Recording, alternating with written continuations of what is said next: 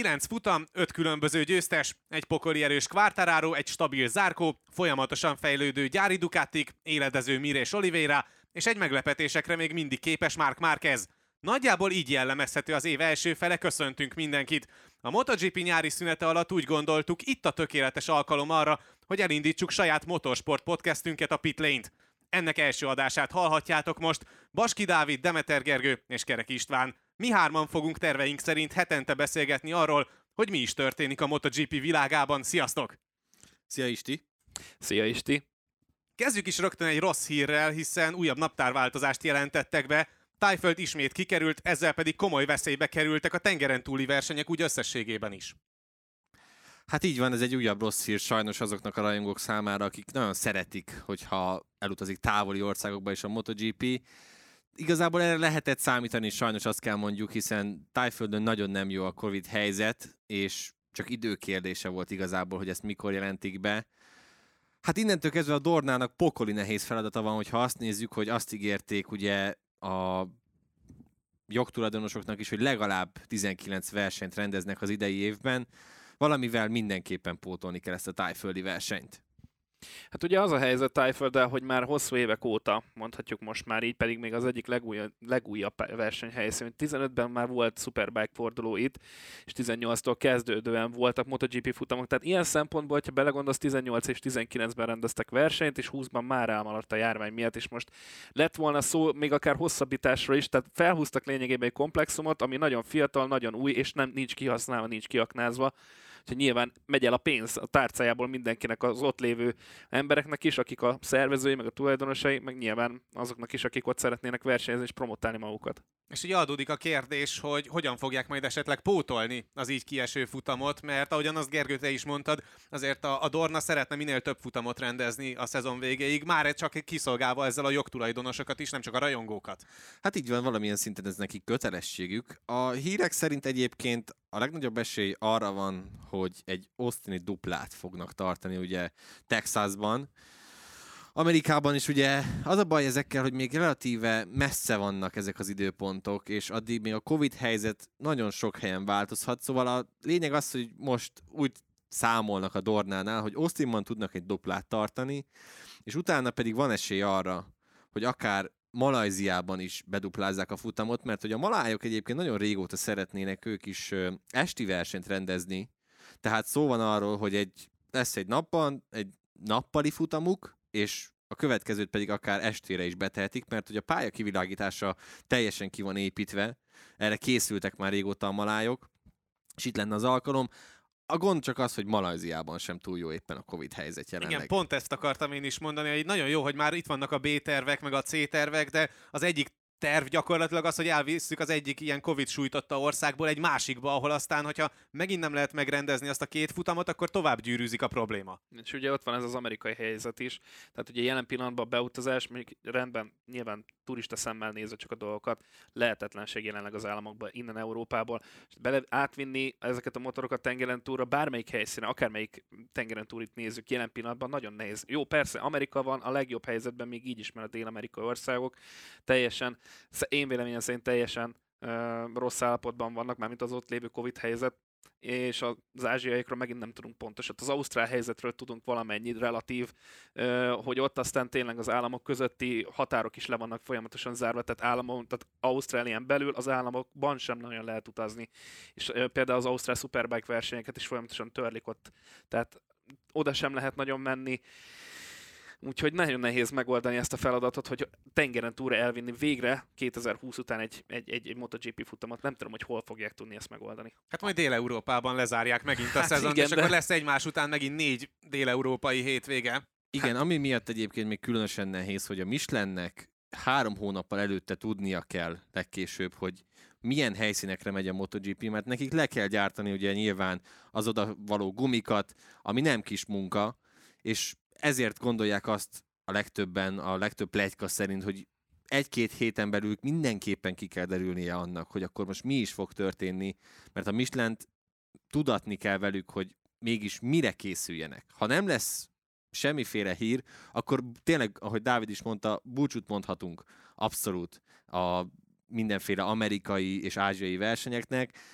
az, hogy most ez a világbajnokságra milyen hatással lenne, nem tudom. Én egy dupla Mizánónak is tudnék örülni, akkor Valentino Rossi kétszer búcsúzhatna el otthon, mondjuk, de ez már csak az én agyszüleményem, ennek semmi alapja ellenállás szerint. Értéktelenebb lenne egyébként egy világbajnoki cím úgy, hogy többször is ugyanazon a pályán kell versenyezni hétvégéken keresztül, szerintetek? Szerintem nem. Tehát, hogy ez ugyanúgy egy világbajnoki cím, ugyanúgy meg kell nyerni a futamokat. Persze nem a világ összes pontján versenyzel, hanem jó, most még ne temessük azért a dolgokat, de Európán belül. De ettől függetlenül ez egy világbajnoki sorozat. Most, hogy ez a helyzet van tavaly óta, ezzel nem tud senki Igen, mit de sokkal több időd van, és sokkal több lehetőséged van a javításra. Tehát mondjuk, hogyha adott esetben Katarban rosszul teljesítesz az év első futamán, akkor rögtön ott a második lehetőség, ahol meg lehet egy teljesen ellentétes futamot produkálni. Lásd uh, Jorge Martin. Persze, ez így van. Csak attól függetlenül én akkor sem, mond, nem, akkor sem kisebbíteném le a világbajnoki címet. Igen, a dupláknak az a jó hozadéka, hogy mindig nagyon szoros versenyeket produkálnak általában, még kisebb a különbség a csapatok között. Emlékeim szerint a második Katari verseny talán minden idők legszorosabb top 15-jét hozta ever a MotoGP-ben, úgyhogy a dupláknak ilyen szempontból szerintem van értelme, hogy mindig egy szorosabb és jobb versenyt láthatunk másodjára. Visszatérve még arra az amerikai kérdésre, azért nekem itt fejbe, fejembe jutott valami. Például az, hogy rendben elvisszük Amerikába, elindul a, a Kotán, tehát ugye a Circuit of the America ezen a verseny Austinban, de azért van ott jó pár versenypálya az Egyesült Államokban, ahova még lehetne menni. Tehát ott van például Indianapolis. Más szériákból, négykerekű szériákból is tudjuk, hogy azért ott van, vannak potenciális jelöltek, akik szeretnének minél több és minél nagyobb és híresebb versenyszériákat látni a pályájukon. Akkor ott van Laguna Seca, mekkora visszatérő lenne például Laguna Seca. Tehát egy, egy, rengeteg opció van. Lehetne akár egy kelet-amerikai, kelet-észak-amerikai verseny, nyugat-észak-amerikai verseny, valami ötletet lehetne ebbe találni talán. Annyi csak ezekkel kapcsolatban, hogy viszont nem tudom, ezek mennyire alkalmasak motorversenyzésre. Laguna Secát konkrétan már azt mondják rá, hogy ezekkel a mostani MotoGP-s motorokkal nem lehetne ott versenyezni, mert annyira gyorsak és annyira szűk az a pálya, hogy nem menne át egyszerűen ezeken a biztonsági előírásoknak, megfe- nem tudnának egyszerűen megfelelni ezek a pályák, az a nagy kihívás. Hát az a baj, hogy az a más meg nem, nem jut eszembe, ami lehetne. Tehát ugye nem lehet Kanadába sem menni, ott sincs olyan pálya, ami nagyon alkalmas lenne, talán akkor motorversenyzésre, pláne túlságosan éjszakon van. Amik lehetnének tényleg azok maximum ezek a kaliforniai helyszínek, amik, hogyha késői fázisában nézzük, vagy dél, tehát usa belül a déli részén az országnak azon pályák lehetnének, tehát valami floridai versenyhelyszín, de azok viszont tényleg nem olyan alkalmasak, nem alkalmasak valóban ebbe igaza van Gerinek, hogy ott motorversenyt bonyolítsanak le. Ezért maradnak a duplák. Ja. De akkor egy dupla Austin? Igen. Én Az nekem például- tetszene. Akkor Igazából egy dupla Márquez győzelem lenne úgyis, de Mondjuk nem sok van neki idén ebből, úgyhogy Igen. e- ennyi öröme lehet Zack Zack Senring után. Azt sem gondoltam volna, hogy Zack Senringnek is sikerülni fog, de, Jó, de hát az neki mindig sikerül. na de hát ilyen Austin is jelenlegi mindig sikerült, között. amikor nem esett, akkor mindig nyert ott is, ha jól emlékszem. Hát, tehát azért mondom, hogy ott, ott neki kiár akkor két dupla, ez van, de attól függetlenül nagy valószínűséggel a bajnoki címet nem fog küzdeni. Teljesen nagy káosz uralkodik, tehát az egész szezonban a MotoGP-vel kapcsolatban, már csak azért is, hogy hogyan lehet majd mondjuk befejezni a szezon, de hát szerencsére azért ez a része még odébb van, hiszen majd azt hiszem október elején lesz a, az első ilyen vízválasztópont, akkor utaznak majd az Egyesült Államokba, de van egy olyan szegmense is ennek a szezonnak, ami tényleg a, a City Season, amit magyarul székfoglalós játéknak is nevezhetnénk akár, hiszen úgy nagyjából már megvoltak a, a lapok, lelettek osztva, hogy ki, hol, merre, mettől, meddig, és hogy lassan elfogynak az ülések és a, a székek, amire el lehet foglalni a zene alatt a helyeket. Aztán jött Vinyales és a Yamahának a közös bejelentése. Hát vinyales kapcsolatban annyi mindenről pletykáltunk már mi magunk is, meg a, meg a sajtó is, hogy nem igazán tudom újat mondani vele kapcsolatban. A szerződés hosszabbítását ugye azt megkapta 2020 év elején, azt ne felejtsük el, hogy 21 és 22-re volt neki már szerződése, és úgy bontanak vele most, hogy ugye van, volt érvényes szerződése. Tehát uh, innentől kezdve már ebből lát, lehet látni, hogy ez a kapcsolat, ami van a gyártó és a versenyző között, az már régóta rossz volt, de most gyűrűzött be igazán, és mostantól kezdve el kell felejteniük egymást, és egy új szintre lépnie Vinyálesznek a saját karrierjében, és a Yamahának meg tovább lépni egy másik versenyző. Hogyha egyáltalán van Vinyálesznek hova tovább. Igen, hát amit a Dávid mond, abban nagyon igaza van, hiszen 2020 elején talán maga Vinyales is meglepődött azon, hogy ő megkapta ezt a két éves hosszabbítást. Nagyon nem állt már, akkor se összealadta az a csomag, amin ült, és, és érthetetlen volt a Yamaha döntése, hogy most akkor miért is hosszabbítják meg, látva azt, hogy egyszerűen nem jönnek neki úgy az eredmények. Tehát a hullámvasút volt a legjobb kifejezés arra, amit Maverick Vinyales produkált, csúcs, aztán a mezőny vége, csúcs, mezőny vége, csúcs, mezőny vége, és nem is hozta úgy az eredményeket. Ne felejtsük el, hogy azért hozták ide, hogy átvegye Valentino Rosszitól a stafétabotot, és ő legyen a következő Yamahás világbajnok. Hát ettől annyira messze került Vinyales, mint Makó Jeruzsálemtől, úgyhogy mindenképpen muszáj volt valamerre lépni. És az utolsó szöget Vinyales nevezzük úgy koporsójába, Szerintem Fábio Quartararo ütötte be, hogy ő megérkezett a gyári csapathoz, és azonnal elkezdett jobban menni. Tehát Quartararo gyakorlatilag az egyetlen a jamások közül, akinek idén nincsenek problémái. Rossi is folyton panaszkodik, Vinyales is panaszkodik, Morbidelli pedig egy két éves technikával megy, tehát nyilván ő nem tud, egyszerűen, nem tud egyszerűen versenyképes lenni. Úgyhogy szerintem Vinyálesznek ez volt az utolsó szög a koporsójában. Nagyon emlékszem erre az Asseni hétvégére, az az Asseni szombat este, fél tizenegykor mindenki nyugiban otthon ücsörgött, és akkor behajtották a malomkövet a pocsolyába, hogy hát akkor ez meg fog történni, hogy Vinyálesz elválik a Yamahától, és ugye hát megy apríliázni. Na hát ebből az apríliás részből egyelőre nem lett semmi, olyannyira, hogy megkérdezték magát az érintettet is, ugye Vinyáleszt, hogy most akkor Maverick mi van? Mondta, hogy semmi, nincsen, felvették a kapcsolatot, de hogy ilyen konkrét szerződés aláírás, amit ugye már többen prognosztizáltak előre, az még nem történt meg. És hát elég limitáltak azért Vinyálesznek az opciói, azt lássuk be. Mondjuk az egyébként egy racionális feltevés, hogy ha már ezt bejelentette Vinyálesz, hogy távozik a Yamaha-tól a szezon végén, akkor lehet, hogy már tényleg voltak tárgyalások a háttérben, és már igazából egy biztosba próbált belemenni ezzel a közleménnyel, hiszen addigra már feltételezhető az, hogy úgy nem adsz ki egy ilyet, hogy nincsen meg a, a biztos pontod utána, ahova mondjuk elkezdesz támaszkodni, és ami esetleg egy kiindulási pont lehet a jövőre nézve. Hát egyelőre úgy tűnik, hogy a semmi beugrott bele Maverick lesz, hiszen azt sem zárta ki, hogy akár a 22-es szezont ugyanúgy kiüli, vagy kiüli, mint az ideit ugye Andrea Dovizioso. Szóval én nem lát, tehát értem, amit mondasz, hogy nyilván voltak tapogatózások, ezt ugye azon a hétvégén rögtön meg is cáfolták az apríliások.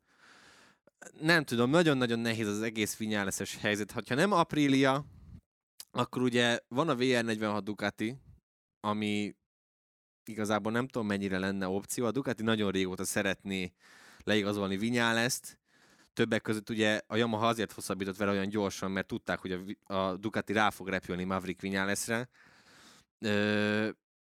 De nem látom egyszerűen, hogy a VR46-hoz lenne útja, kivéve, hogyha ugye az igaz, amit a szaudiakról plegykálnak, hogy a szaudiak mindenképpen szeretnének vagy Valentino Rossit látni azon a Ducatin, az egyiken legalábbis, vagy egy versenyképes pilótát, hát ez lehetne akár Maverick Vinyales, ezt egyelőre nem látom jönni, és hát a legvadabb forgatókönyv pedig az, hogy Alex Rins helyére felülhetne Suzuki-zni jövőre, de hát ezért én jelenállás szerint egy lyukas garas nem adnék. Más pedig nem jött szóba más kategóriát, tehát hogyha most azon gondolkodunk, hogy esetleg lemenne Superbike-ba, az kizárt dolog, tehát akkor hova tovább? Tényleg nagyon nagy kérdőjelek Petruccival kézen fogva lehet, hogy jövőre ha, elmennek formában maradni, aztán ki tudja, jön majd a nagy comeback 2023-ban. Hát, ezt megnézem, de azért főleg Petrucci-tól, de tényleg Vinyales is szerintem mentálisan olyan mélyponton van, ugyanarra van lenne szüksége, mint amit Quartararo csinált tavaly. Tehát ugye quartararo egy nagyon jó év, évkezdete volt 2020-ban, jöttek győzelmek, jöttek a jó helyezések. De Vinyalesnek is jól sikerült idén, sőt, hát ugye kaptuk a, az információt, meg folyamatosan kommunikálta, hmm. hogy ez most egy új Vinyales, akinek rendben van a magánélet. Jó, de ezt, minden, ezt, ahogy Geri is mondja, minden évben hallgattuk már. Tehát ezt a sztorit, ezt már, ezt már lőjük le. Tehát, hogy ez... Jó, de most nyert is egy futamot, és akkor utána meg még, még, még, több.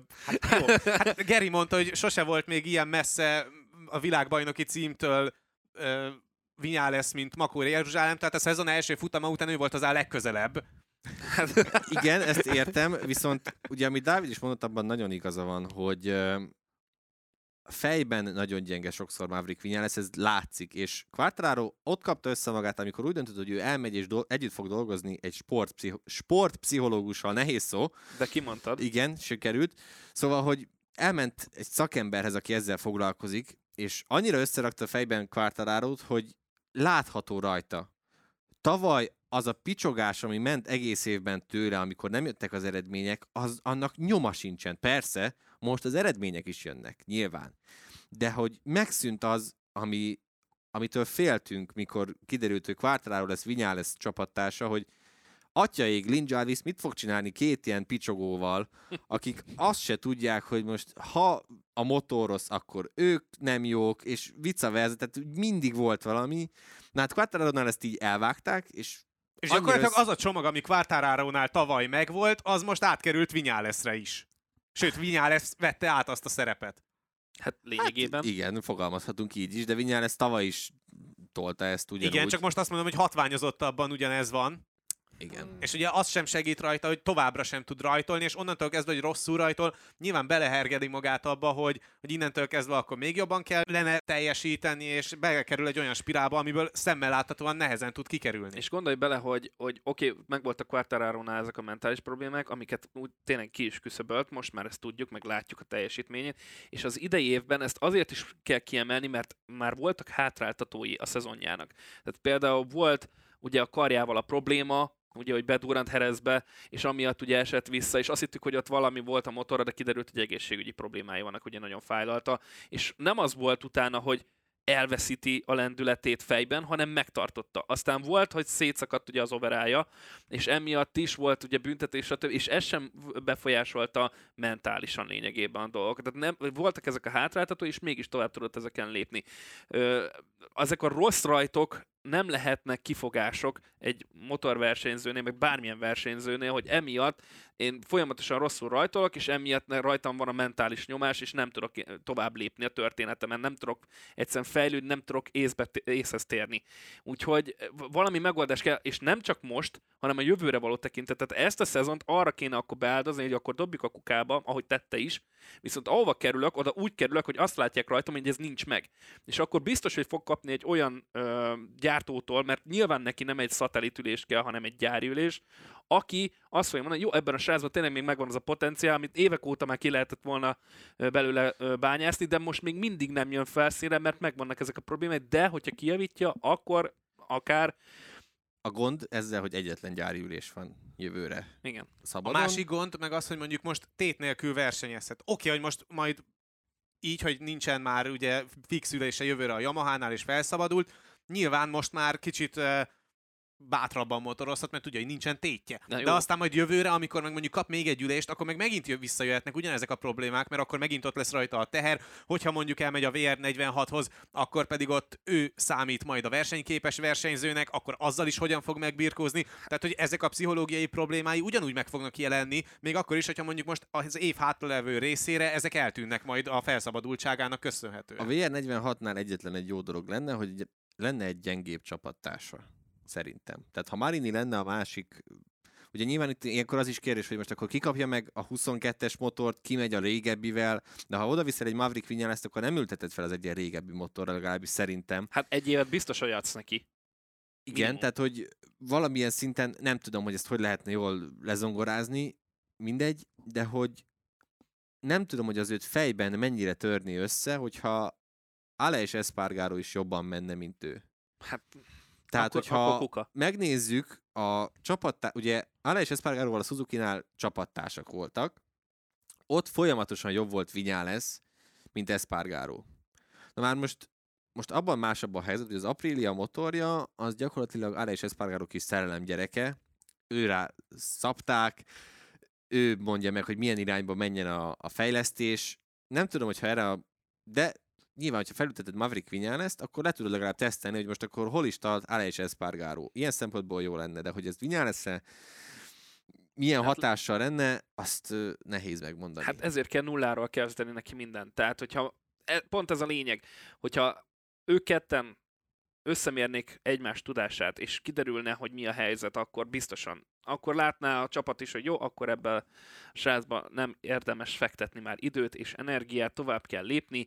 Úgyhogy én, hogyha én lennék most egy, egy, egy MotoGP csapatfőnök, és Vinyales ott van, hogy mm, és ráadásul egy kisebb gyári csapat, vagy egy szatellit, vagy egy erősebb szatellit, akkor azon gondolkodnék, hogy jó, mennyiért, nyilván, mert az is egy eh, faktor, hogy mennyiért tudod elhozni, mennyi időre, én, én egy évet adnék. Kettőt, az, az úgy, hogy a második év az már feltételes. Az első az fix garantált, és a második év az már egy feltételes mód lenne, mert ugye nyilván megnézem a teljesítményét, hogy azokat a dolgokat, amikről az előbb beszéltünk, azt kiavítottál magában. Akkor ha te vagy a Petronas, elviszed?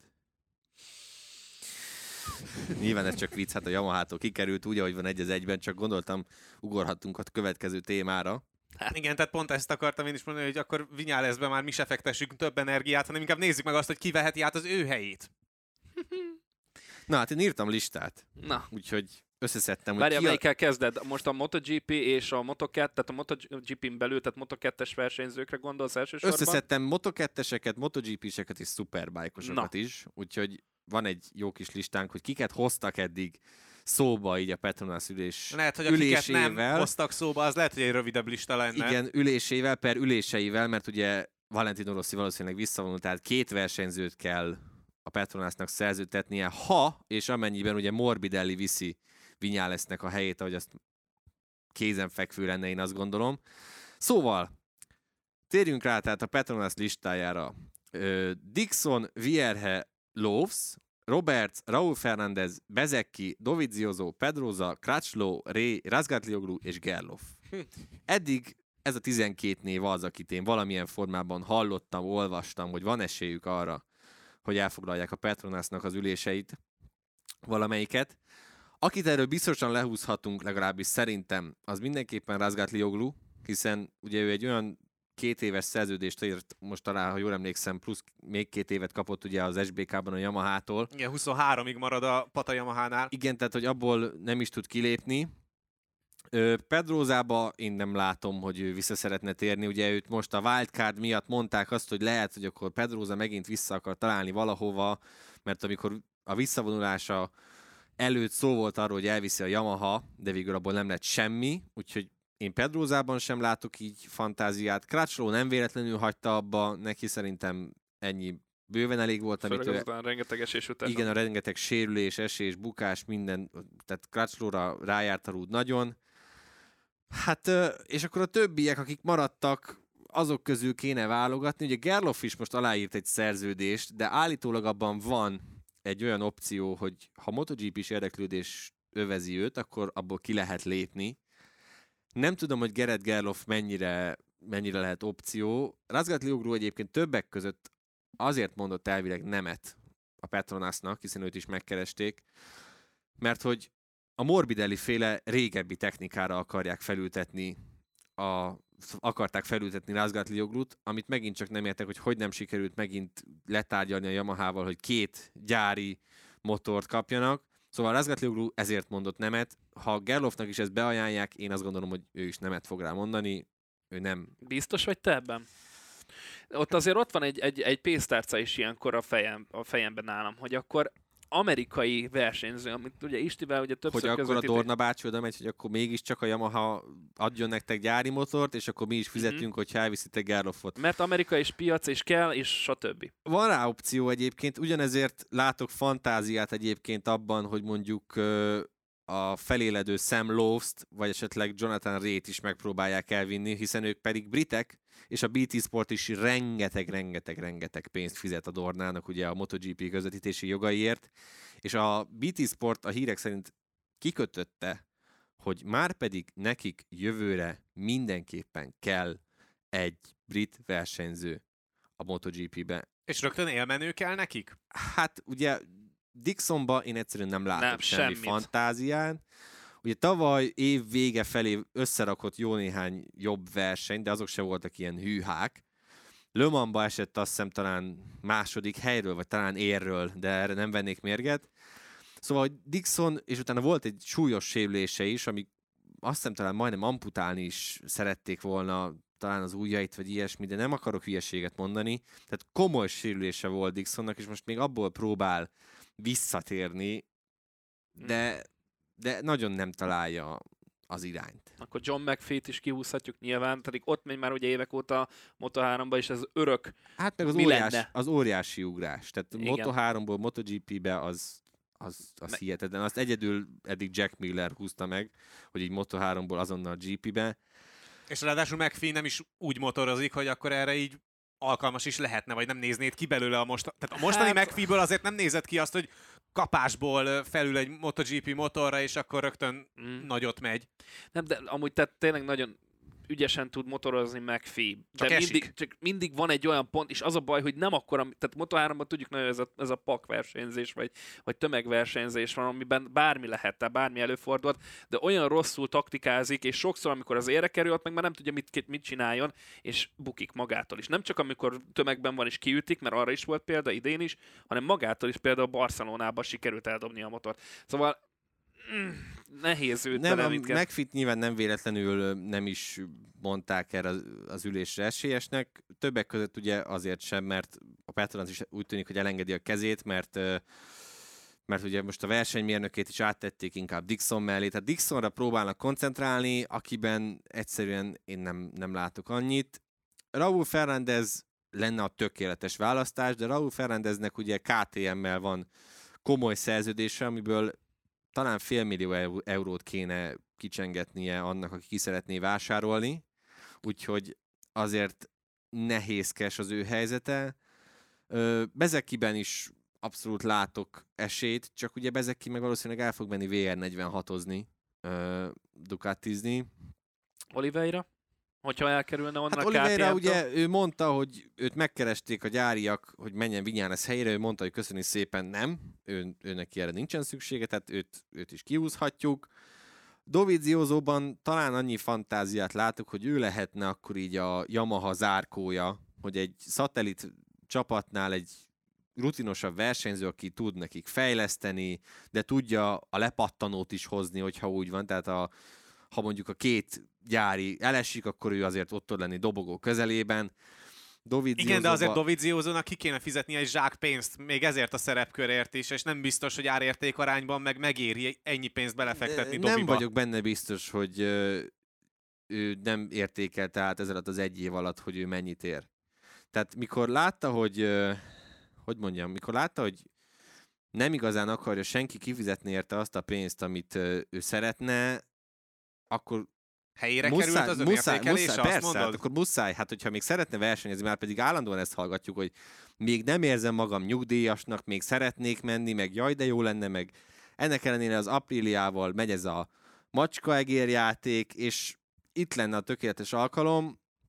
A kérdés nyilván az, hogy ezt szeretné a Petronas, hiszen ők már Rossi átvételével is azt a küldetést, amit ők szeretnek, tehát hogy fiatalokat felhozni és eljuttatni a gyári csapatig, lást Quartararo, ugye Morbidelli is valószínűleg ugyanerre a sorsra fog jutni. Tehát nekik ez a küldetésük, ők ezért vannak ott. Egy, egyfajta junior csapatként mennek, és Nem nem Dovi tudom, már nem hogy... feltétlen junior. Hát senior inkább lassan, tehát 36 éves lesz azt hiszem talán jövőre, úgyhogy benne csak akkor látok potenciált, hogyha valóban ez történik, hogy szeretnének egy ilyen zárkóféle öreg rókát. Nem tudom, hogy ki lehetne még itt ebben a körforgásban amúgy egy számottevő név. Egyszerűen annyi mindent soroltunk már fel, és annyi nevet, hogy igazából nagy esély már semmire nincsen. Tényleg az a, a Moto2-ből, ugye Gardnernek már ugye például hogy meg, megvan a szerződése, tehát nem tudsz kit mondani már.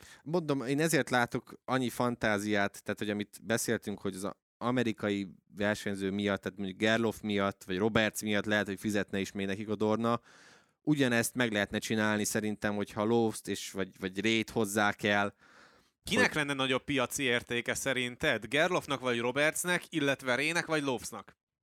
Gerloffnak, Mondjuk maradjunk a brit és az amerikai vonalon, azért ezt a kettő párost hoztam én, összevetésre. én Gerloff Rét vinnék, mert ugye mikor Ré MotoGP-ben szerepelt, akkor nem ment nagyon rosszul, Loves pedig egyszer már megég, megégette magát ezzel a kategóriával, de Loves se fiatal, meg Ré se fiatal. De ez Tehát- az. Tehát itt ez a, ne, ez a nehézkes. Öm, hát ha én lennék a Petronasnak valamelyik vezetője, én azt mondanám, hogy akkor mindenképpen egy ö, Gerloff Ré párost próbálnék meg elhozni, csak akkor meg az SBK-t nyírod ki valamilyen Igen. Szinten, ami megint csak a Dornának a sajátja, mert akkor meg az is kiürül teljesen. Jó, persze, Jonathan Ray nagyon sok világbajnoki címet nyert, már valaki már unja, hogy állandóan ott megy az élen, de hát ez nem így működik. Szóval... Hát, ő is meglepődött azon, hogy egyetlen szóba hozták ebben a kérdésben, tehát én nem gondolnám rétre Jó, hát figyelj, ezek mind, tehát... mind, mind olyanok, ő Nyilván hogy... először mindenki hárít, aztán hogy ahogyan mondja, hogy jaj, haladunk hát előre az én... időben, akkor kicsit meggondolja Igen, magát. hogy jön ez a játék, hogy én, hát rám gondoltatok, nagyon Jaj, de kedvesek vagytok, vagytok de, de amúgy hát maradnék. Nem, igen. Nyilván szezon közben nem fogja azt mondani, hogy ja, amúgy mennék, csá. igen, tehát ö, ott lennének nehezebb dolgok is, hogy kawasaki akkor ki kell vásárolni, kit szeretne áthozni ugye a csapatából a Petronashoz, tehát hogy versenymérnökök, stb. Úgyhogy nehéz, nehéz ez. Főleg úgy, hogy egyébként Rének még ugye vannak más projektjei is a kawasaki tehát nem csak a, a rendes gyorsasági motorozás. Hát ez az, nem tudom én sem, hogy tehát gondolok, Gerloff nálam egyértelmű, de hogy brit versenyző, az, az annyira nehéz kérdés nálam, hogy én nem tudok erre olyan, olyan jó nevet mondani. Rét se tudnám mondani, én most miért mondanám Rét, tehát idős. Én mindig abban, én mindig úgy, én mindig megpróbálok csapatfőnök szemmel gondolkodni, és én elsősorban a fiatalokra építenék, mint mindenki. Tehát Hát pláne úgy, hogy a csapatodnak a vezérelve az az, hogy fiatalokat juttass el a gyárihoz. Hát ez az, tehát, hogy... Hát igen. Igen, Tehát de hát én, meg most érted, van... hogyha rét felülteted a két évvel korábbi technikára, akkor, hát mi, mi, akkor mi lesz? Tehát, hogy akkor röhögve küld el. Persze, akkor inkább leszek legenda, egy élő legenda, vagy egy, egy örök legenda maradok a Superbike, vagy hát ö, igen, Ez maradok. a másik, hogy ugye már mindent megnyert a Superbike-ban, tehát nem tudom, hogy mennyire szeretne, ez egy új kihívás lenne sok szempontból neki. Nem Jó, tudom, de ezt... el akarja Valentino rosszizni a történetet? Hogy amit fölépített, mondjuk úgy nevezzük birodalomnak a Superbike-ban, azt így bedobom csak azért, mert MotoGP? Hát, hát azért mégiscsak a MotoGP-ben akar mindenki versenyezni, most független attól, hogy hányszoros világbajnok a Superbike-ban, és mekkora kis király az adott kategóriában. Na jó, de egy kicsit a Renomédon azon csorbítasz azzal, hogy bekerülsz a MotoGP-be, és nem jutsz be rendszeresen legalább a top 15-be. Mert, mert más, mert prototípus motorokkal versenyezni teljesen Mondjuk más. én rétettől nem félteném egyébként, mert amikor repszolozott azon a két vagy három versenyen, akkor nyolcadik meg kilencedik helyi voltak, tehát annyira nem ment, nem ment rosszul. A realitás talaján maradva szerintem egyébként végül, ha fiatalokra akarnak építeni, akkor Dixon Gerloff talán, de mert, de csak azért, mert Raúl Fernández egyszerűen szerintem nem tudják elhozni. Tehát ő, ő szerintem fel fog menni a Tech 3 KTM-hez, és akkor elfogytak a helyet. Bezeki pedig megy a VR46-hoz, és akkor így, így ennyi találgattunk most már eleget, viszont az a szerencse, hogy mivel a szezon fele már letelt a MotoGP-ben, van egy elég nagy mintánk arról, hogy ki hogyan teljesít. Nézzünk szét, hogy a top versenyzők, illetve úgy nagyjából az egész mezőny hogyan teljesített, és milyen bizonyítványt sikerült összeszedni az elmúlt néhány hónapban. Kezdjük a pontversenyt vezető Quartararóval, akinek nem csak a versenytempója szenzációs, hanem az egykörös tempója is egészen különleges, ugye sorra hozza a polpozíciókat, és elég magabiztosan vezeti a pontversenyt zárkó előtt. Tehát szerintem mind a hárman egyetértünk abban, hogy amit Quartararo idén csinál, az erőn fel... Hát nem mondom, hogy erőn felüli, de talán a tavalyi szezonjához képest azt lehetne mondani. Azt, ami volt neki a gyengesége, amiről korábban beszéltünk, ez a mentális probléma, ez úgy tűnik, hogy teljesen eltűnt nála, és sikerült egy olyan szintre fejleszteni a magát, amivel tényleg úgy, hogy Márkez, az a, az a legnagyobb bajom, hogy Márkez nincs ott az élen. Tehát nyilván tudjuk a sérülése miatt el sem tudott rendesen indulni, de Katarban ugye ott sem volt még. Aztán ugye az, hogy visszafejleszteni magát az izmait arra a régi szintre, ami volt, az nagyon nehéz. Tehát ez a szezonnál a kuka, és ezért nem tudjuk nagyon összehasonlítani a kettőt egymáshoz, a két versenyzőt. Viszont Quartararo-tól ettől függetlenül nem szabad elvenni azt, amit ő elért idén. És a tavalyi amit... évhez viszont abszolút tudott hasonlítani Quartararo idei szezonját, mert tavaly is egy Márquez nélküli évet kellett teljesíteni. Na hát ahhoz az évhez képest, főleg a második felét, hogyha nézzük, a, a, ahhoz a ké, ké, évhez képest az idei szezonja az elképesztő, és a Spanyolországban, tehát ö, ö, Katalóniában sem lett volna problémája szerintem, meg Herezben sem. Mind a két spanyol forduló ugye e, volt problémája, tehát sokkal több ponttal vezetné a bajnokságot, hogyha nem lett volna ez a fizikai sérülés, meg ez, a, ez az overall probléma. Igen, hát mondjuk azt elmondta, hogy a verseny nem, fog, nem tudta volna megnyerni, mert Oliveira annyira jó volt ott Barcelonában, de valószínűleg akkor másodikként fut be, és nincsenek a büntetések utána igazából szerintem már rongyát dicsértük Quartararo-t, amikor az előbb Vinyáleszről beszélgettünk, hogy Vinyálesz mennyire rossz, ő pedig mennyire jó. Zárkó. Zárkó nálam amúgy, amúgy tényleg egy toppos versenyző idén, tehát annyira jól teljesít, ezt nem tudom, hogy ti hogy látjátok. Hát ő tökéletesen hozza azt, hogy mindig ott van, és a lepattanót be tudná gyűjteni, csak egyelőre, amikor ott volt a lepattanó közelében, akkor nem volt lepattanó. Mert ugye sorra hozta a második helyeket, futamgyőzelme viszont ugye továbbra sincsen, viszont tényleg stabil, ver, stabil sőt, talán a Ducatinak a legstabilabb versenyzője. Az, hogy ugye amikor be tudta fejezni a futamot, akkor mindig top 10-ben volt. Hát ez a gyárira nézve egy kicsit azért probléma, Hát ö,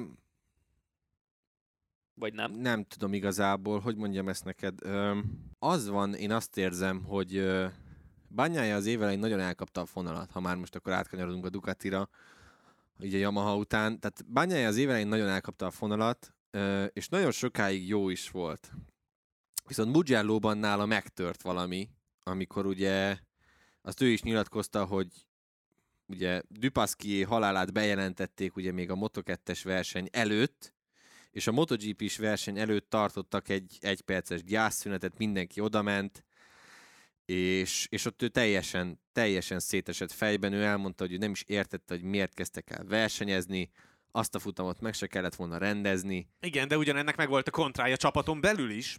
Persze, nyilván csak van, akit, ez van, akit, van akit lehet, ez hogy- jobban érint. Tehát ha már így nézzük, akkor a másik olasz, például Petrucsit is nagyon megérintette, ő is mondta, hogy az, az neki ott nagyon rosszul esett, hogy kicsit koszosnak, dörtinek érezte magát ugye a verseny, verseny végére már, hogy, hogy ezt egyáltalán miért vállalták be. Szóval szó, ami szó, Bányáját nagyon, nagyon jól ment, ugye polpozícióból, polpozícióból indulhatott talán, emlékeim szerint. És, és ott, ott eldobta a második kör, körben tök egyedül a Ducatit, és ott egy picit talán meg is tört ez a lendület, és most azt szemben úgy tűnt, hogy minden összeáll megint, aztán jött ez a hosszú körös büntetés, és ugye vissza is esett, egyébként meg második helyen szerintem beért volna. Én bányájában nagyon sokat látok. A nagy kérdés igazából most az, hogy most jön egy dupla Ausztria, és a Ducati baromi jól megy Ausztriában. Nekem annyi a problémám, hogyha fogalmazhatunk így, hogy a Ducati most a gyengébb pályáikon nagyon sokat fejlődött, és hogy ezért vajon beáldozták-e azt, hogy a jobb pályáikon viszont nem fognak olyan jól menni. Tehát, hogyha most valamelyik Ducati is mondjuk tudna duplázni a Banyája, Miller, Zárkó 3-asból, és Quartararo pedig bemutatná ugyanazt a szenvedést, mint tavaly a, a Yamahával, akkor én azt gondolom, hogy lenne esély arra, hogy komolyan megszorongassák quartararo az év hátralévő részében. Hogy ez így lesz-e, az nehéz kérdés, de hogyha választanom kell egy Ducatist, akkor én, én inkább azt mondom, hogy bányája. Zárko olyan régóta hajkurászott az első győzelmet, hogy én már én nem tudok benne annyira bízni, de lehet ezzel csak én vagyok így. Ugye Millerrel meg a legpro- legnagyobb probléma az, hogy a három pilóta közül viszont ő a legszélsőségesebb. Abszolút, tehát annyira inkonzisztens teljesítmény nyújt, hogy ez valami elképesztő. Tehát annyira egyszer fent, egyszer lent versenyző, hogy rá nem nagyon tudok így építeni sokszor. Tehát én, én megmondom őszintén, nagyon bírom Millert, az ő stílusát, az, hogy ahogy nyilatkozik, tehát Meg magát, azt, hogy Ausztrál, azért te az, amiatt Jó, is bírod. persze, persze, persze, tehát nálam sokszor nyilván az ausztrálok előnyt élveznek, de ez az én fétisem. A lényeg, ami a lényeg, hogy ettől független az ő ne- motorozása, az ő versenyzés stílusa nem változott. Tehát ugyanazt látjuk még, mint amit a, a, a szatelites ideigbe. Tehát e, ott is volt olyan, hogy kiemelkedő teljesítmény nyújtott, aztán bukott, esett kelt jobbra-balra es volt. Tehát nem, nem volt. Jó, voltak olyan versenyek, amik ugye szélsőséges körülmények között voltak, mint Le Mans, de hát most ezt most Hát azért két futamot nyert, ezt ne vegyük el tőle. Van, van azért szerintem előre lépés, hiszen öt év után tudott ismét futamot nyerni a király kategóriában. Azért én, lát, én látok benne előre lépést, nyilván én is elfogult vagyok vele szemben, mert én is nagyon kedvelem egyébként, de benne én még, én még látom, hogy ha ő összekapja magát fejben, akkor, akkor ő jó tud lenni, és tavaly Ausztriában jól ment, tehát ö, egy utolsó kanyaros előzésen múlt az, hogy végül nem ő nyerte meg a versenyt, hanem Miguel Oliveira. Igen. De pont erre akartam asszociálni, hogy akkor ez a KTM-nek is a hétvégéje.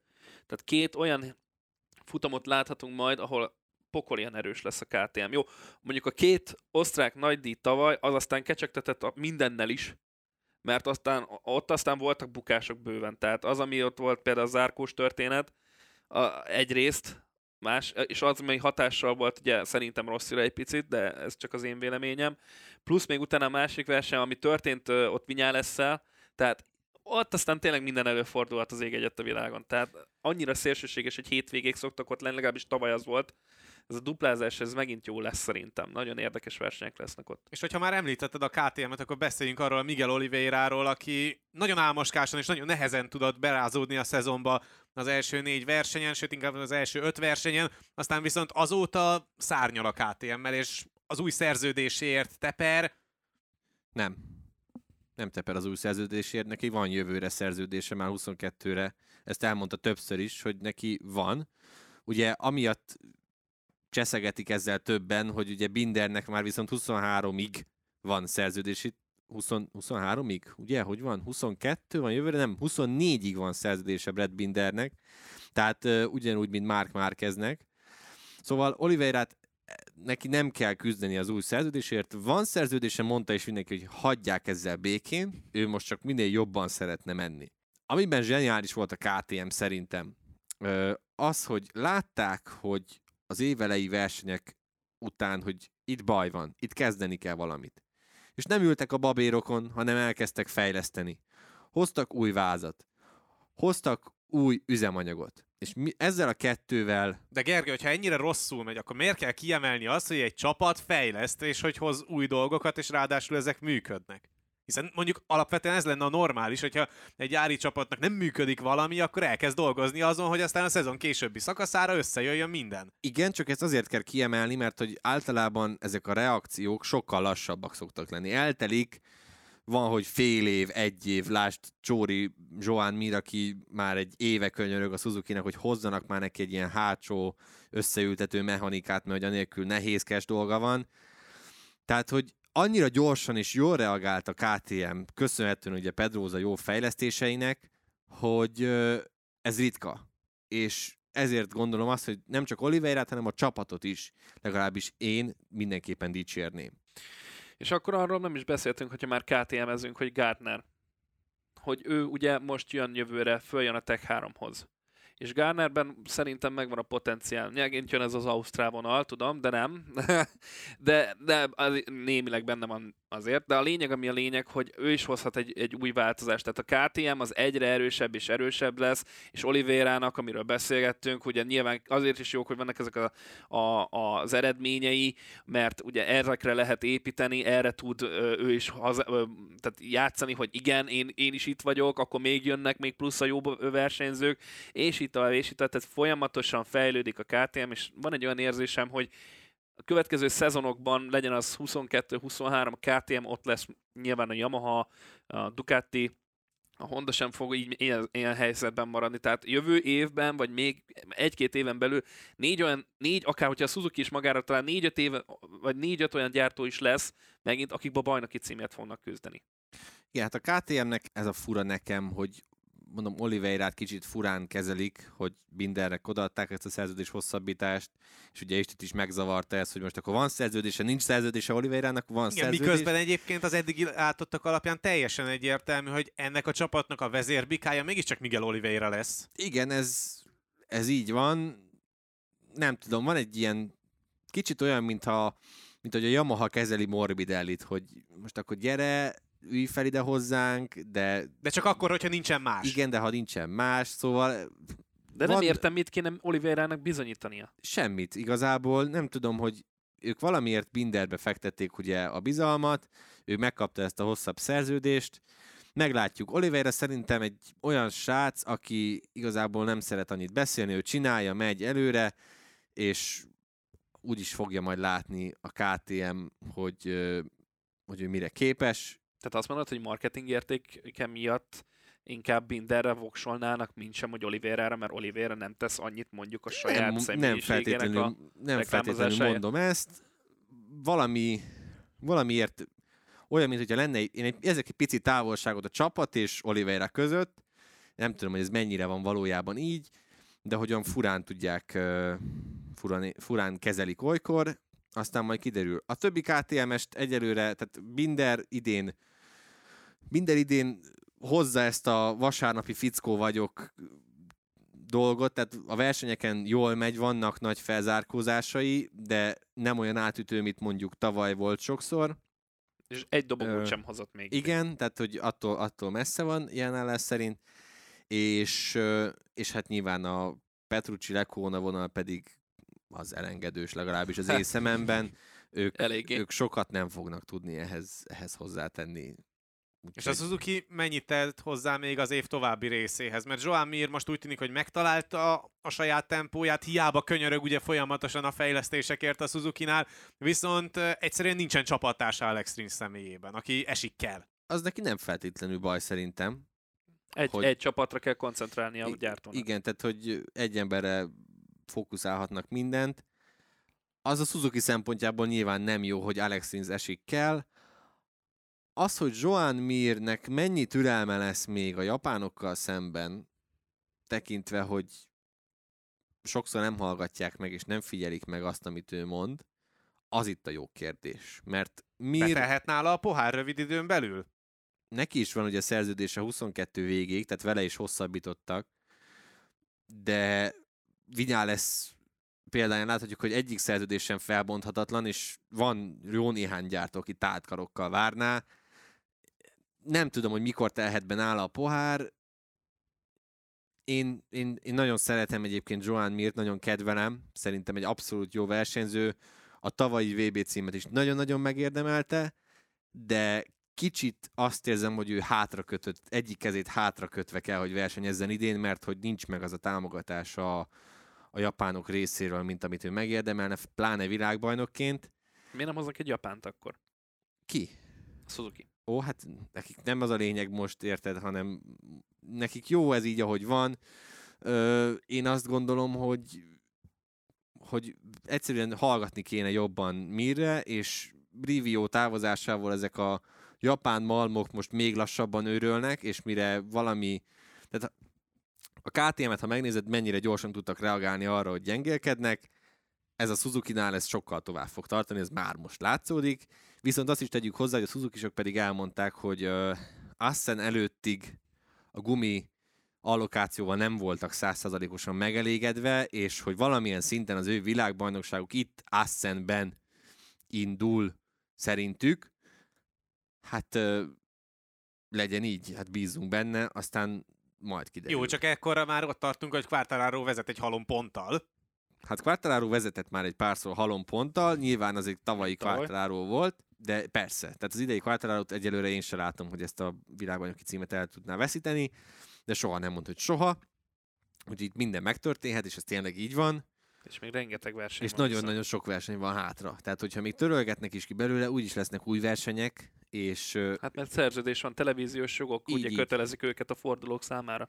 Így, így, úgyhogy, úgyhogy van még esélyük. Mondom, én erre vagyok kíváncsi, hogy tavaly ugye itt Mir Ausztriában, hogyha egy picit előre tekintünk, majdnem versenyt nyert, aztán jött a piros zászló, Vinyales óriási bukása miatt, vagy hát nem bukása miatt, hanem le kellett ugrani a motorról, mert nem volt rajta fék, de ugye az Airfence-t eltalálta, le kellett piros zászlózni, és nem volt már egyszerűen új gumi a Joan Mirnek, és muszáj volt a régivel lennie, és nyilván bedarálták a többiek, úgyhogy neki se lesz rossz versenye. De jó versenye lesz még a szezon további részében, majd annak a Mark Márqueznek, aki Sachsenringen ugye hagyományához híven meg tudta nyerni a futamot, de azon kívül azért ez a szezon neki is inkább a, a motorra való visszaszokásról szólt túlnyomó részt. Hát nyilván ez a, ez a szezon már kezdnél erről szól, tehát semmi másról. Vissza kell fejleszteni a saját testét. Tehát konkrétan azoknak az izmoknak, amik ugye a motorozáshoz kellenek, azokat ugye másfél évig jóformán ültette. Tehát, hogy ott azok nem, nem, volt, nem nincsenek meg fizikai, még mai napig szerintem nincsenek meg 100%-ban, és ezt a teljesítményében is láthattuk. Mondjuk Zaxenring volt egy fordulópont talán. Onnantól kezdve ö, jöhetnek a ugye adott, adhatott neki egy nagyobb motivációt is, amiről már az, az adás elején is beszéltünk, hogy ö, Amerika egy olyan helyszín lehet, ahol megint, hogyha mondjuk ráadásul úgy alakulna, hogy dupla, hely, dupla fordulót tartanak, akkor ott is még több motivációt gyűjthet a következő évre, és egy olyan Mark Marquez-t fogunk látni szerintem 2022-ben, mint amit 2019-ben és az az előtti években is. Egy nagyon agresszíven versenyző, pokolian gyors és egy nagyon ügyes motorost fogunk benne látni. Hát a Suzuki, esz- a Suzuki esetében, hogyha arról beszéltünk, hogy nincs meg az a támogatás, meg lassan fejlesztenek, hát akkor a Honda-nál ez pláne igaz. Ö, ha megnézzük azért, az a Sachsenringi győzelem az csak és kizárólag Mark Marquez zsenialitásának volt köszönhető. A motor sokat nem tett hozzá. És itt az a nagy baj, hogy, hogy egyáltalán nem tesz hozzá a motor, de nem csak Márkeznél, Paul Espargaro alatt sem működik, a kis Márkez alatt sem működik, és Nakagami alatt sem működik. Vannak villanások, de az egyszerűen kevés. És valamiért a Honda nagyon megsínlette azt, hogy ugye 2020-ban el kellett menniük egy olyan irányba, hogy eltűnt az az ember, aki ezt a motort működése tudta bírni bármilyen körülmények között. Ugye Márquez kiesésével el kellett menniük olyan irányba, hogy ez a motor inkább legyen olyan, hogy mindenki alatt működjön. Mint ahogy mondjuk azt látjuk a Ducati esetében, hogy ott azért több versenyző van, aki tud vele jól menni. A Hondánál csak és kizárólag Mark Márquez tudott ezzel a motorral jól menni. Ott az volt a filozófia, hogy mi építünk egy baromi erős motort, amit te ezzel a stílusoddal akár hogyan is, de valahogy vigyél végig a versenyeken, és ennyi. És Márquez ezt tudta. Megvolt hozzá a tudása, a fizikai állapota. Na most ez, a tudása megmaradt, ezt láthatjuk a Sachsenringi győzelemből, a fizikai állapota viszont nagyon messze van, és ez a Honda, ez nem jó. Tehát ez a Honda motor, ez, ez nagyon zsákutcának tűnik, és ezt az idei évet én azt gondolom, hogy már ők is elengedték teljesen. Próbálgatnak ugye mindenféle új fejlesztéseket hozni, hogy ezek mire lesznek elegek, igazából ez 22-ben fog kiderülni. Most megjött ez az új első szárny, ami gyakorlatilag a Yamaha koppintása, ugye ezt Sachsenringen is használták. Hát nem tudom. A Honda most az a, nem is tudom, minek nevezzük, az a kis lény, amit így én bottal se piszkálnék, mert szerintem azért elnézést a Honda szurkolóktól, nem, nem bántásnak szánom, de hogy én ezt most messziről elkerülném. Mert ott most minden van egyszerre, és az a botrány, ami kipattant, ugye Paul Espargaro mondta azt, hogy azt se tudja, hogy ki mivel megy. Tehát, hogy nincsen egy, a KTM-nél közösen együtt dolgoztak, és most ez nincs meg. Azt se tudja, hogy Márquez milyen vázzal megy, hogy ő, ő tudja azt, hogy ő mivel megy, de hogy Márquez mivel megy, azt már nem tudja, azt se, hogy Nakagami, és így nincsenek közös, nincsen egyszerűen információ áramlás, és az Espargarónak például nagyon nehezére esik így versenyezni. Nagy bajban van a Honda, én folyamatosan azt érzem. Hát meglátjuk, majd mondom ezt a 2022-t, télen rengeteg munkájuk lesz. És ugye hát a teszt mennyiség is, ami még korlátozza őket, mert hát nyilván nyert. Eh, nehéz. De nem csak itt a Honda helyzete, az az igazság, hogy két kerekűek világában eléggé nehéz helyzetben van a Honda. Hát igen, és ugye, amit te említetted, hogy ugye még a koncesszió se lesz meg, hogy legalább akkor korlátlan mennyiségű tesztelhessenek, és amit akarnak, azt tegyenek fel a motorra. Az valamilyen szinten azért csak szégyen lett volna, hogyha Repsol Hondának lesz koncessziója jövőre. Így, Na jó, így... de abból lehetett volna valamit, akkor megint, tehát akkor mondom, tehát ez egészet nullázik kellett volna, véleményem szerint. Lehet, hogy nem jó ez a, nyilván a szponzorok felé, stb., meg a rajongók felé, de onnan viszont megint szárnyalás lehetett volna. Hát most innentől kezdve, most megint egy olyan helyzetben van a csapat, meg ugye a rajongók, meg mindenki, aki szereti nézni ezt a kategóriát, hogy nem tudja eldönteni, hogy mi lesz akkor jövőben, és ezért Igen, lesz rengeteg tavaly, tavaly pont emiatt lehetett volna lehetősége a Hondának arra, hogy elinduljon valamerre, és mm. akkor az egészet egy zárójelbe teszik. És mm. hogyha nem működik, akkor visszatérnek az egy évvel korábbi motorhoz, és akkor már kezdel viszont idén már azt építik fel, vagy idénre már azt építik fel. Ehhez képest meg ez, ahogy ti is mondjátok, egy elég erős visszalépés, mert most így elvesztette az út, útvonalat és a fonalat a Honda ezzel a fejlesztési vonallal. Hát már ott elvesztették, amikor már kezd kiesett az egész évre. Az, az nagyon-nagyon sújtotta hát az, őket. Az, az gödörbe dobta őket teljes egészében. Egy csapatot hagytunk még ki eddig, az az Aprilia, ahol Aleix Espargaro némelyik kötök szerint a szezon egyik, hanem a legnagyobb meglepetését okozza, de erről majd még beszélünk később. De mi a helyzet az Apriliával? Hova tesszük őket most? Ez Geri, átpasszolom neked először, mert kíváncsi vagyok, hogy te mit mondasz az Apriliával kapcsolatban most. Nekem nagyon-nagyon tetszik az, amit ők, ők idén csináltak. Ez a motor, ez tényleg egyértelműen egy nagy előre, előrelépés, főleg a tavalyi, tavalyihoz képest. Az eredmények is jönnek, legalábbis Espargaró alatt, tehát azért stabilan a középmezőny elejében ott tudnak lenni. Engem nagyon meglepne, hogyha ezt az idei évet úgy zárnánk, hogy legalább egy dobogó nem jön nekik össze.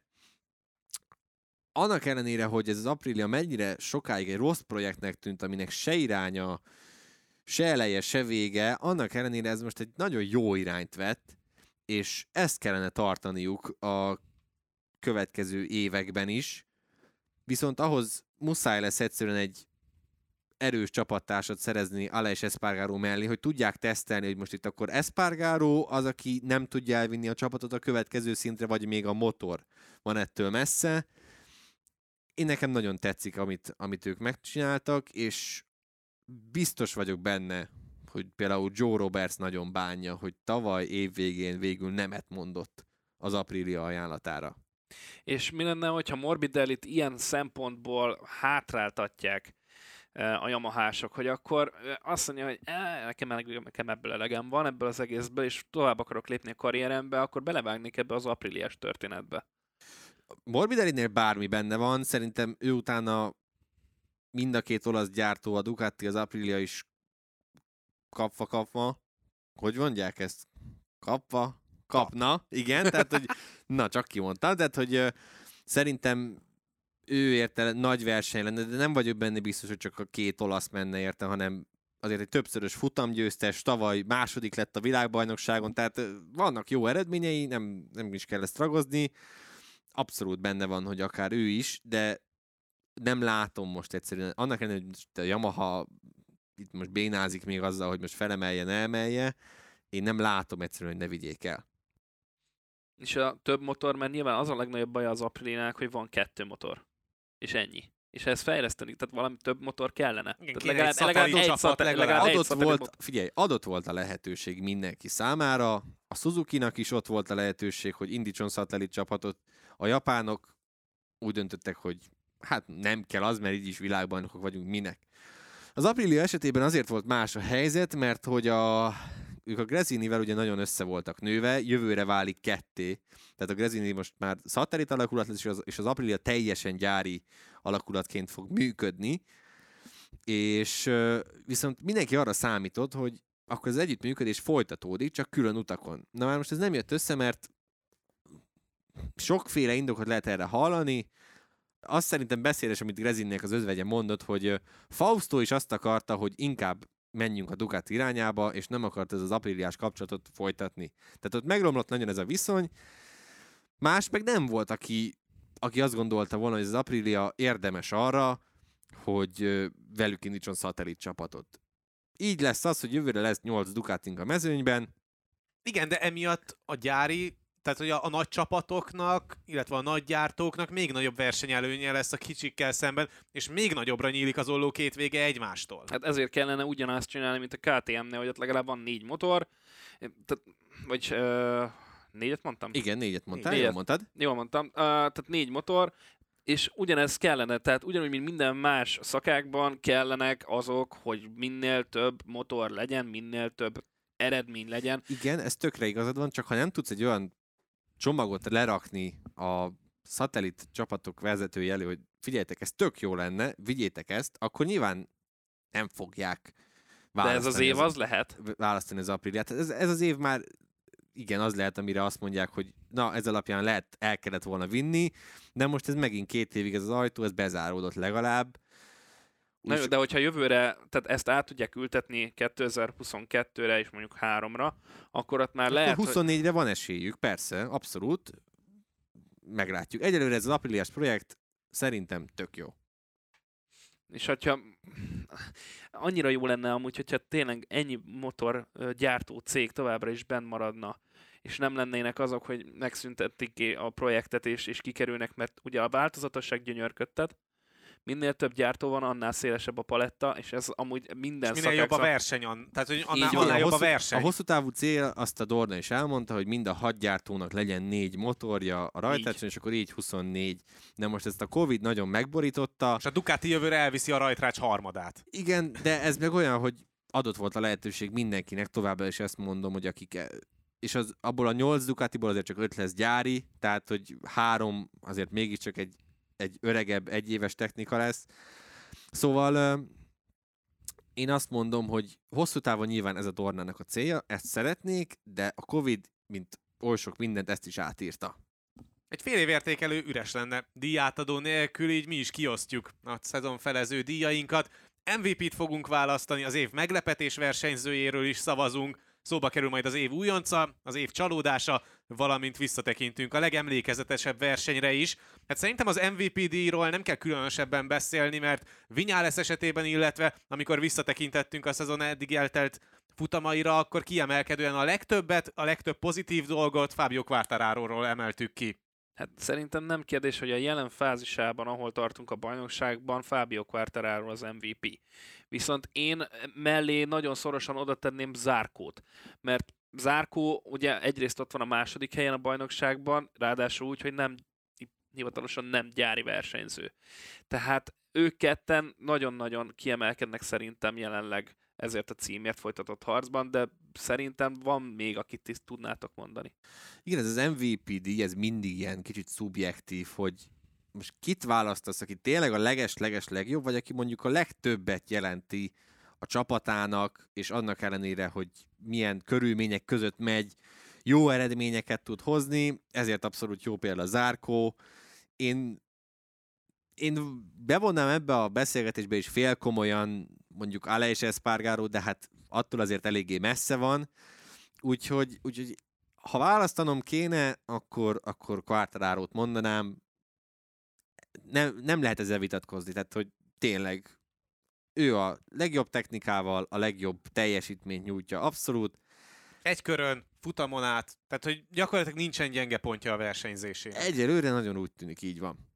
És hát most, hogy így túl vagyunk jóformán a szezon felén, vagy ott vagyunk, hogy a szezon felénél tartunk meg azon a nyári szüneten, hogy a nyári szünet nagyon sok mindent tud befolyásolni. Tehát amikor ilyen nagyobb szünetet tartanak a versenyzők, meg a csapatok, akkor utána szokott lenni egy nagyobb visszaesés általában, ba- bizonyos versenyzőknél, más versenyzők pedig életre kelnek, és ugye pont amiről beszéltünk, ez a két osztrák nagy díj, ami jön, az nem biztos, hogy feküdni fog mondjuk annyira a Quartararo-nak, hanem inkább ugye, amiről korábban beszéltünk, a Ducatik és per KTM vonal, úgyhogy ott lehet egy kisebb visszaesés, és akkor megint majd újra visszajövünk erre a kérdésre, hogy akkor most ki az MVP, hogy egy mondjuk egy Jó, de ilyen alapon meg mindegyik díjra Igen, majd a kö- kitérhetünk, igen, tehát, tehát, hogy most ez egy dolog, következő hogy azt majd az év végén. hogy. Ausztriában mi lesz. Én azt gondolom, hogy Quartararo, nem tudom ti, hogy vagytok vele. hát Nálam, nálam egyértelműen Quartararo. Szerintem azzal kapcsolatban viszont már kevésbé lesz egyetértés közöttünk, hogy ki az év meglepetés versenyzője. Én azért mondom Peko bányáját, mert uh, én az ele- szezon elején nem feltétlen arra számítottam, hogy ő lesz a dominánsabb a Ducatinál, hanem sokkal inkább Millerre. Aztán az élet mégis úgy hozta, hogy bányája minden előzetes várakozást felülmúlva a legjobb gyári Ducatis versenyző lett, és a kiegyensúlyozottsága az végül is most úgy tűnik, hogy többet ér, mint Millernek az egy-egy kiemelkedő teljesítménye. Ez igaz? Geri, neked? Nehéz ez az év meglepetése, ez is annyira, hogy most mit mondjak erre. Bányája abszolút jó. Én, az, én Zárkót, tehát ha valamit nem láttam jönni, az az, hogy ö, Johann Zárkó ilyen szinten és ennyire jó lesz, és ennyire stabilan ott tud majd lenni. Én inkább Zárkót, Zárkót mondanám, de valahogy egyébként az egész, az egész Ducati körül van ez a kicsi ilyen meglepetés, hogy mindenki azt hitte, hogy elmegy Dovizioso, és akkor így az egész projekt így, így behal, de nagyon úgy tűnik, hogy nem, hogy elment Dovizioso, és így behalt a projekt, hanem még egy szintet is tudtak lépni. Tehát akkor nálad mondjuk akkor szintén Ducati is, ugye? Azt mondtad, Legyen- Zárkó, legyen A Zárkó. Ducati egyelőre Ugye, elviszi ugye ezt a Ducati kategóriát. elviszi, igen, nálatok ezt a történetet, jó? Én azért mondom Oliveirát, mert ugye nyilván a szezon elején áll nem úgy sült, ahogy szerette volna, egyik KTMS sem. Már mondjuk nyilván akkor Bindernek még jobban ment a szekér, mint Oliveirának, hogy a kettőjüket hasonlítjuk össze, viszont az elmúlt versenyek alapján azt mondom, hogy Oliveira egy, egy, szintet ugrott, és, és hozza azokat az eredményeket, amiket szerintem nem vártunk volna egy KTMS versenyzőtől. Tehát az, hogy, hogy, hogy, hogy hozott három dobogó Ginorban, KTM-mel, az szerintem egy óriási dolog, és most, ugye, ami még jön előttünk két forduló, ott is nagy eredményt fog születni az ő részéről, mert ugye tavaly is ott sikerült neki nagyot alkotni Ausztriában, úgyhogy én azt mondom, egy egyenlőre nálam Oliveira. Kiegyezünk szerintem egy ilyen, mind a hárman mást mondunk, és akkor Hát és, igen. Hát az előző egyhangú kategória után most szükség volt arra, hogy egy kicsit diverzebb legyen igen. a, a válaszok sora. Igen, mert Quartararo esetében teljesen egyértelmű volt. Tehát a teljesen, azért is mondtam én például azt, hogy Zárkó oké, okay, legyen a második, de abszolút, abszolút Quartararo viszi az MVP címet. Négy újoncunk van az idei mezőnyben, ugye Bastianini, Martin, Marini és Savadori. Ki az év újonca? Szerintem, hogyha ránézünk mondjuk a, a világbajnoki tabellára, meg végignézünk az elmúlt hónapok eseményein, akkor nehéz nem Bastianinit kihozni a legjobbként ebből a négyesből. Hát azért nehéz ez, mert Martinnak ugye a bukása és a sérülését követően kimaradt jó néhány forduló, és azért nem tudunk olyat mondani, hogy ő ne lenne e, kett, négy közül a legjobb. Mert neki Igen, van csak, egyedül... Csak legyél ott, tehát azért az is sokat számít, hogy ott legyél, és tudjál versenyezni. Tehát az egyik legfontosabb tulajdonság egy versenyző számára az, hogy elérhető legyen és bevethető legyen. Világos, én csak mondom, hogy, hogy neki van négy közül dobogó nálam egyértelműen Enea Bastianini a befutó. Én a tavalyi év közepe óta nagyon-nagyon sokat látok bele Bastianinibe. A, tavaly voltak olyan nagy mentései, és nagyon jó teljesítményeket is nyújtott, hát ugye Moto2-es világbajnok lett, hát nyilván. Szóval voltak olyan mentései, amik, amik így a ifjú Mark Marquez-t idézték, és úgy az ember úgy elégedetten csettintett, hogy na ebből a srácból milyen jó versenyző lesz, és, és milyen jó versenyző lesz, és hogy mennyi van még benne, hol lehet a teteje. Én továbbra is azt érzem, hogy Bastianiniben nagyon-nagyon sok van. Amiben nincsen sok jelenleg, az az alatta levő technika. Mert ugye ez egy tavalyi Ducati, ami ami azért már látszik, hogy nem egy, nem egy mai csirke. Még Jorge Martin alatt azt ne felejtsétek el azért, hogy a legfrissebb technika van. Tehát ő mindig megkapja azokat a fejlesztéseket, amiket Miller, Bányája és Zárkó is. Tehát azért Jorge Martin teljesítményét így is érdemes nézni, hogy ő a legfrissebb technikával ilyen jó. A világbajnoki tabella alapján egyébként az én választottam ennél a Bastianini van a legjobb helyen is, csak úgy megegyezném, de ez már zárójel, mindegy, csak viccelek egyébként. Szóval én Bastianiniben nagyon sokat látok, és nagyon kíváncsi leszek, hogy jövőre, ugye azt ígérték neki, hogy ugyan egy 21-es gépet kap, de megkapja majd a legújabb fejlesztéseket, hogy azzal mit fog tudni alkotni én, én maradok továbbra is annál, amit mondtam. Tehát én oké, okay, hogy megkapja a legjobb technikát, de most ez ne vegyen már el az ő, ő eredményeiből, amit mondjuk elért ez idáig a karrierje során. Attól függetlenül ö, én kíváncsi leszek, hogy ezután a nagy sérülés után, ami volt, és ugye még nyilván próbálja összekaparni magát, ő is, mint mondjuk amit látunk már esetében. Szóval én adnék neki még egy kis időt, hát ha a szezon második felében még látunk tőle dobogót, és most az, hogy megvan neki ez a legújabb technika, attól függetlenül is ott kell lenni az elejébe, és dobogókat kell szerezni, és sikerül neki újoncként, akkor ez szerintem egyértelmű a választás nálam. Pláne, hogy négy futamon nem is tudta kihasználni ezt a nagyszerű technikát, amit alátett a Ducati. Inosba lettem rakva, jó van. jó van. ne, ne, ne, ne, most Isti, neked, neked is akkor ezek szerint Martin? Nem, nálam Bastianini. Na, na, na hát akkor nem lettél. Akkor mégse. Na, na. De, de, én maradtam megint. A, a, most én akkor, akkor én vagyok az, aki, aki ellentmond nektek nagyon sok mindent elmondtunk, nagyon sok minden rosszat elmondtunk Vinyáleszről, de elége ez a mennyiség ahhoz, hogy őt nevezzük meg az év csalódásának, vagy van még olyan versenyző, aki még nála is jobban földbe állt idén? Jaj, de szép ez a földbe állt. Nagyon szeretem. Ezt nagyon szeretem. Pláne, hogy sokat buknak nyilván. Na, hát... Uh Év csalódása? Azért nem mondanám feltétlenül Vinyán lesz, mert én, én ő bennem már évekkel ezelőtt csalódtam. Akkor át, hogy nem, nem érzeztem már akkor sem benne azt a potenciált, amit kellett volna. Mindig úgy volt bearangozva az elmúlt években, hogy na most megjött a váltás, rosszira, rosszira rájött ez a fiatal srác, és akkor agyon fogja majd taposni. És sose, sőt, még Rossi kora ellenére is megverte Vinyán lesz többször időmérőn és versenyen egyaránt az elmúlt évben. Most ne az idei Rosszit nézzük, meg ne a tavalyit feltétlenül, de még tavaly is láthattunk ilyet. Úgyhogy nem, tehát nálam már lesz már régóta el van temetve. És akkor ki az, akit most temetsz el éppen? Hát az idei év azért hozott csalódásokat bőven, tehát így most ránézve a világbajnoki tabellára, az, hogy összetetben Valentino Rossi 19, Danilo Petrucci 17, Alex Marquez 15, Alex Rins 14. hely az összetetben, Paul Espargaro 12. helyen az összetetben, ez, ez mind olyan, hogy... Lehetne mondani Morbidellit például, megint csak, mert hogy ő nyilván tudjuk, hogy milyen helyzet jelenleg a csapaton belül, de tavaly ugye második volt az összetetben. Hogyha csak a szigorúan a tabellát néznénk, akkor, akkor ő nála van a legnagyobb esés talán, hogy másodikról most ott van jelen pillanatban a 13. helyen, és van összesen egy dobogója. De ezt, de ezt nyilván úgy, hogy nem ismerjük a hátterét a dolgoknak és csak a tabellát nézzük. Emellett én viszont én azt mondom, hogy Alex Rins. Morbidelli esetében én azt nem tudom ugyanúgy figyelmen kívül hagyni, mint Jorge Martin esetében. Én próbálom így a teljes képet nézni általában, hogy azzal az ősrégi motorral, nem lehet, nem, tud, nem, nem lehet elvárni igen, azt, nem hogy eredményeket hozzon és dobogókat, Mugello-ban, mert két éves lemaradásban vagy a többiekhez igen, képest. Főleg Mugello-ban volt ez meg a hosszú egyenesekben látványos, hogy mintha állva hagyták volna. És és ezzel a technikával tényleg nem tudsz egyszerűen többet. Nem tudom, hogy ez a tavalyi év az mennyire volt túl teljesítés ilyen szempontból, mert ugye a tavalyi Yamaha az nem volt egy olyan jó, és Morbidelli ugye 19-essel ment. Ha szívemre teszem a kezem, akkor én Alex Rins-t mondanám, főleg azt nézve, hogy Joan Mir ott van a negyedik helyen, még Alex Rins csak a 14 és saját hibái voltak.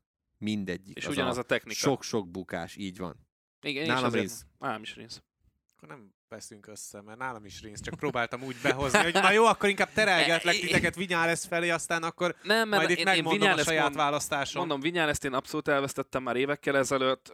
Morbidelli esetében tudjuk, hogy azért mondtam azt, hogy ha valaki most ránéz a tabellára 2020, és úristen ott volt a második helyen, most meg ott van a 13. helyen, akkor miért, mond, miért, miért nem ő a leggyengébben teljesítő versenyző? Azért nem, mert tudjuk, hogy milyen technika van alatta most jelen pillanatban, és hát egyértelmű szerintem, hogy egy gyári, Suzuki is versenyző, úgy, hogy a, a csapattársa tavaly világbajnok lett, idén pedig... És uh, egyébként Rins sem ment olyan nem ment rosszul. rosszul tavaly. Most meg folyamatosan saját hibájából elesik. Nincs mese. Alex Rins szerintem is így Igen. Kilenc futamon vagyunk túl. Melyik volt a legemlékezetesebb? Nálam Le Mans. Tudtam, hogy el fogod csípni. Hát az a baj, hogy nagyon nehéz mást mondani, mint Le Mans. Tehát annyira jó volt a, a, az a káosz, ami ott volt körülötte, hogy az egész hétvége, már főleg a verseny nyilván, hogy nagyon nehéz lenne az nem más mondani, mint Le Mans. De mondjuk emlékezetes marad Barcelona is emiatt a ritkán látott ö, dolog miatt, hogy szétnyílik egy versenyző overá, és úgy versenyez, hogy látod a, a felső testét részben. Igen, egyébként nagyon nehéz nem, nem Le Mans mondani. Valóban az volt talán a, a leghidegrázósabb az idei versenyek közül, már csak ugye azért is, mert ritkán látunk flag-to-flag versenyt, és egy ilyen verseny mindig jó, amiben így beleszól egy külső, külső hatás, tehát egy, egy jó esős verseny az, az sokszor úgy kell, mint egy falat kenyér, és hát ugye megnyerte Jack Miller, ami meg különösen, különösen szép volt tőle, hiszen ott Ginorban az volt a második, második győzelem, úgyhogy Le Mans. Ez lehetett volna az a pontja a szezonnak, amikor elkezdi, elkezdi mindenki elhinni, hogy akkor Millerben már tényleg megvolt az az áttörés, és innentől kezdve ledarál mindenkit. Aztán de tudjuk, ehhez képest ez nem feltétlenül valósult meg, meg ebben a formában, de ettől függetlenül még visszajöhet ő is a csatába. Hát ugye a Miller nagyon csípi az esős versenyeket, jól tud azokon menni nyilván egyik kiemelkedése, de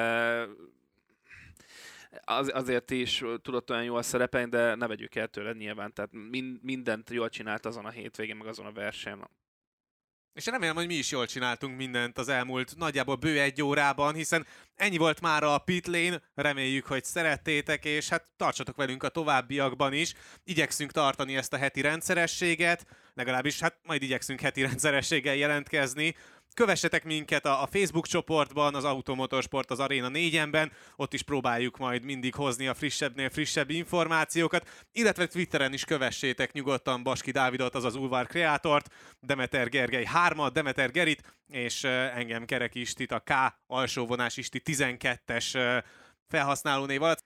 Köszönjük tehát a figyelmet, találkozzunk jövő héten is, sziasztok! Sziasztok!